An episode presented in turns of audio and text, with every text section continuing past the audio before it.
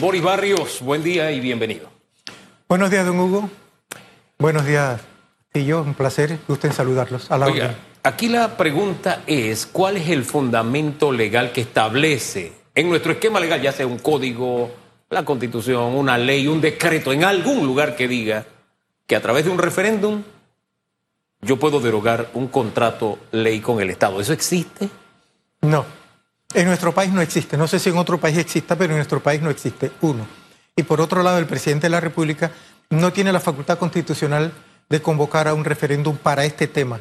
El Consejo de Gabinete tampoco tiene la facultad constitucional, no está entre sus listados. El presidente eh, ni solo tampoco lo tiene, eh, solamente podría hacerlo en base al abuso del poder político, porque al haber un vacío constitucional de no facultarle, eh, puede, podría ejercerlo por vía de la ley, en efecto, pero no está entre las atribuciones que tiene el presidente de la República por facultades constitucionales. Y en otros países este es un tema que está exento de consulta popular eh, para los efectos de toma de decisiones, porque implica eh, eh, facultades legislativas de celebrar contratos del Estado negociadamente y porque se trata de un contrato ley que no solamente implica una ley, sino un contrato que es un negocio jurídico que el Estado decide voluntariamente asumir con un emporio comercial. De eso se trata y por eso es que no está entre los listados constitucionales de ser convocado a referéndum. ¿Qué representaría el seguir avanzando con esto? Ya hoy se presenta ante la Asamblea Nacional y en paralelo está la Corte Suprema de Justicia con la denuncia ya admitida. Em, ¿Esto qué, representaría, el licenciado? O sea, ejecutar esto, estamos hablando de mucho dinero para poder poner en práctica un referéndum que luego no tenga validez, por decirlo de alguna forma.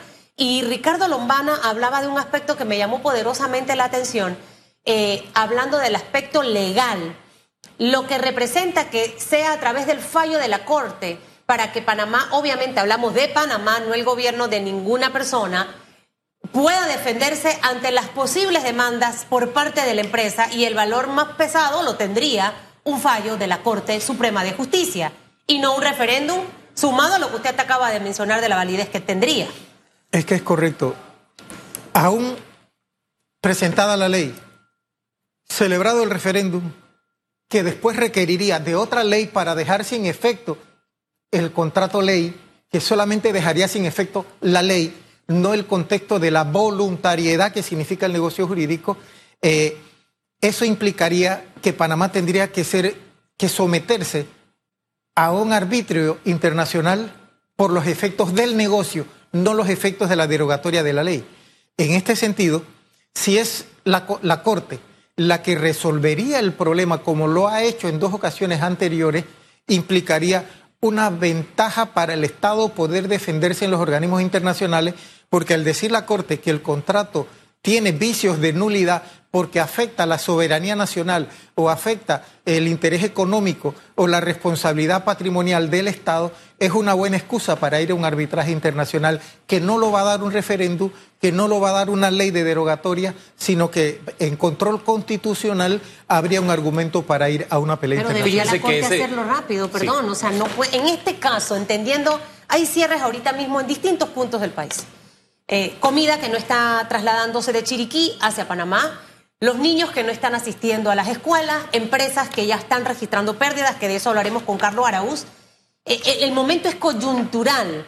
Quizás los tiempos siempre han caracterizado al órgano judicial que son largos, pero en esta oportunidad, para que no avancemos en un referéndum que va a llevar presupuesto asignado, lo, lo más recomendable sería que de una manera no quiero decir ni rápida, porque tiene que ser una decisión bien analizada y estudiada por parte de la Corte. Mire, la Corte lo puede hacer si tiene la voluntad judicial, por no decir que la voluntad política, la voluntad judicial de hacerlo. Eh, incluso el texto de la Constitución nuestra, que viene, que es copia de otros instrumentos de otra Constitución, habla de que el, control de constitucionalidad podría hacerse en virtud de audiencia, que no se hace, por eso es, un, por eso es letra muerta pero son nueve magistrados que va a depender de la voluntad de la mayoría.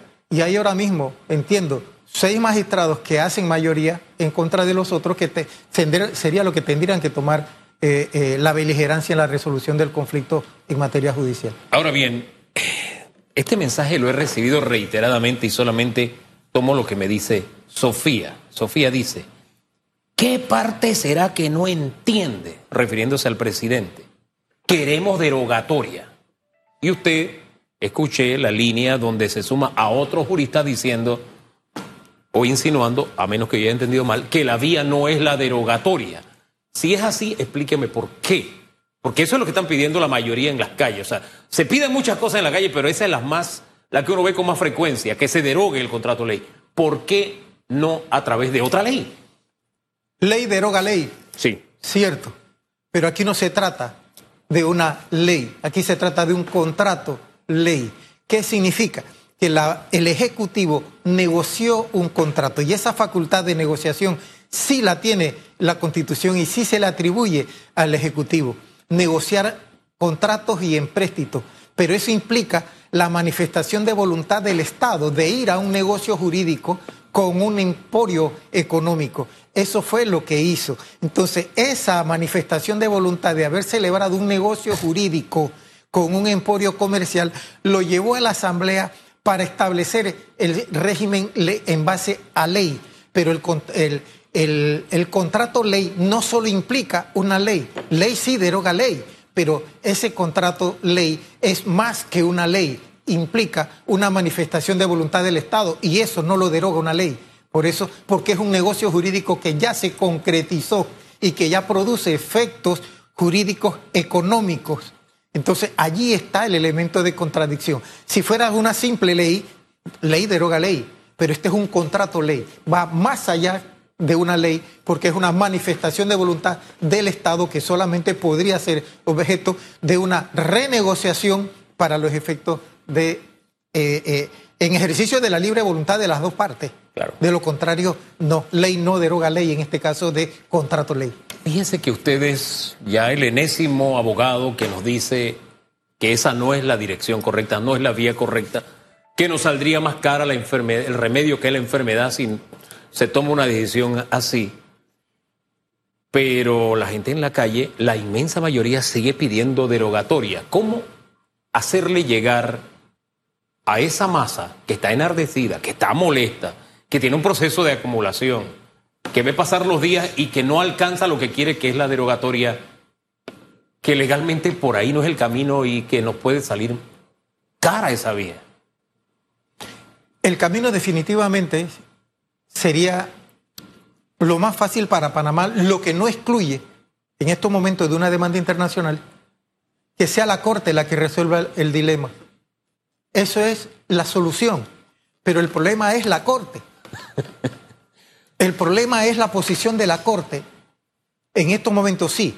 La, la ventaja que tenemos es que ya nos ha dado luces en, anteriormente de que ha declarado la inconstitucionalidad de, pero ¿qué certeza tenemos de que esta vez lo va a hacer? Por eso con el compromiso económico que tiene la Corte con el Ejecutivo. Pero más allá, usted dice el problema es la Corte. Yo digo que gracias a Dios es la Corte. ¿Por qué? No solamente por lo que usted señala, sino porque hay alguien que puede tomar una decisión. El único, lo único que a mí me preocupa de la Corte es que se vuelva a tomar 20 años para tomar una decisión Correcto. o 5 para aclarar un fallo. Eso sí me preocupa. Pero qué bueno que sea la Corte porque un esquema democrático, ese es el papel de la justicia, dirimir las diferencias. Pero no tardíamente. el Ejecutivo pudiera haber, en efecto, sin un referéndum, haber decretado la, por ley la suspensión de los efectos del contrato. Mientras la Corte se pronuncia. Así es. Sabiendo incluso que estamos, podríamos ser objeto de demanda, pero la suspensión del contrato ley por ley, aunque no suspenda la otra parte del contrato ley, produce un efecto de tranquilidad al país. ¿Y qué hacemos con la operación de la mina? Mientras tanto, si se toma ese camino. Pero si la mina ha venido operando, operando ilegalmente de todas maneras. O sea, que seguiría operando. Ha pasado años operando. 20 años. ¿Cuál sería la diferencia? Ahora, todas estas eh, eh, opciones que hay en la mesa, licenciado Barrios, de hecho, se lo preguntábamos al ministro Rogelio Paredes em, si antes de enunciar en la noche de ayer la opción del tema de referéndum, esto había sido consultado con los abogados, asesores del presidente, del gobierno. E, el ver al país eh, inmerso en estas jornadas de protestas, algunas de ellas no pacíficas, eh, que se han traducido en, impacto negativo para nuestra economía, salud y educación, quizás pudo haber sido lo que llevó apresuradamente a tomar una decisión como esta, porque escuchándolo usted y también al señor Ricardo Lombana, eh, que pareciera que ambos están en la misma línea, la vía básicamente era dejar que la Corte fallara con, con, en derecho de una manera rápida y no haber presentado el referéndum. Ese, ese asesoramiento, decía Danilo Toro aquí hace un par de días, el presidente necesita oxigenarse eh, y tener a su alrededor las voces que realmente, usted acaba de dar una propuesta de algo que también se pudo haber presentado en paralelo a lo que está en la Corte Suprema de Justicia. En tiempos de crisis el asesoramiento a veces falla. La verdad es que no tengo idea quién asesora al presidente. Eh, es una situación difícil o es que el presidente no se deja asesorar. En materia política a veces no todos los políticos se dejan asesorar, a veces le echan la culpa a los asesores, pero los asesores le dicen al político y el político ignora la asesoría técnico-legal por el ejercicio del poder político. Cuando yo era asesor de la Asamblea, con mucha frecuencia me decían, está bien, eso es lo que tú dices, pero yo tengo el poder y yo puedo decidir otra cosa. Porque, bueno, decía Napoleón, el poder es para ejercerlo, eh, aunque sea en, abuso de poder político. Acá el problema eh, se nos presenta en una solicitud que se va a hacer a la Asamblea de un referéndum que no está constitucionalmente legitimado y que aún expedido una, una ley por virtud de la Asamblea, tiene que ir al Tribunal Electoral para ser reglamentado. Los únicos dos artículos de la Constitución que refieren a, referéndum, que es el artículo 325 y 314, eh, que tienen que ver con los asuntos del canal, que tienen que ver con la constituyente paralela, hablan de que no puede ejecutarse antes de tres meses. Si es así, los tiempos no dan. Y hay otra norma que se refiere que no se puede realizar referéndum dentro de los seis meses anterior a una elección ni seis meses después a una elección. Entonces, eh, ¿quién asesora al presidente en relación a esos aspectos técnicos que ha ignorado y que ha desconocido y que, lo, y que evidentemente la suma temporal no da? Todavía no se ha presentado, se presenta hoy la ley, requiere el debate. Hoy se vence el, el periodo legislativo.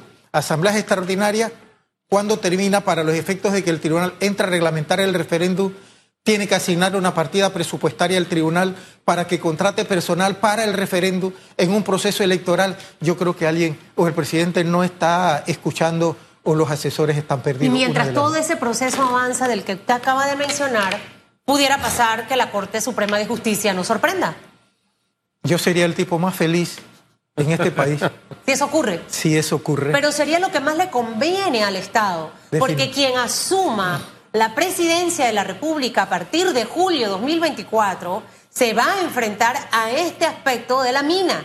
O sea, ahorita todos estos candidatos que esbozan, están en las redes, van a las marchas pacíficas y demás, creo que deben estar conscientes que lo que ahorita en este momento se está haciendo es lo que pudieran ellos recibir en julio del 2024 y se necesitaría tener un fallo de la Corte para que Panamá pueda tener más argumentos legales en el caso de ir a un arbitraje, o sea, y no ir a pelear con argumentos em, débiles que al final pueden afectar el dictamen de ese arbitraje internacional.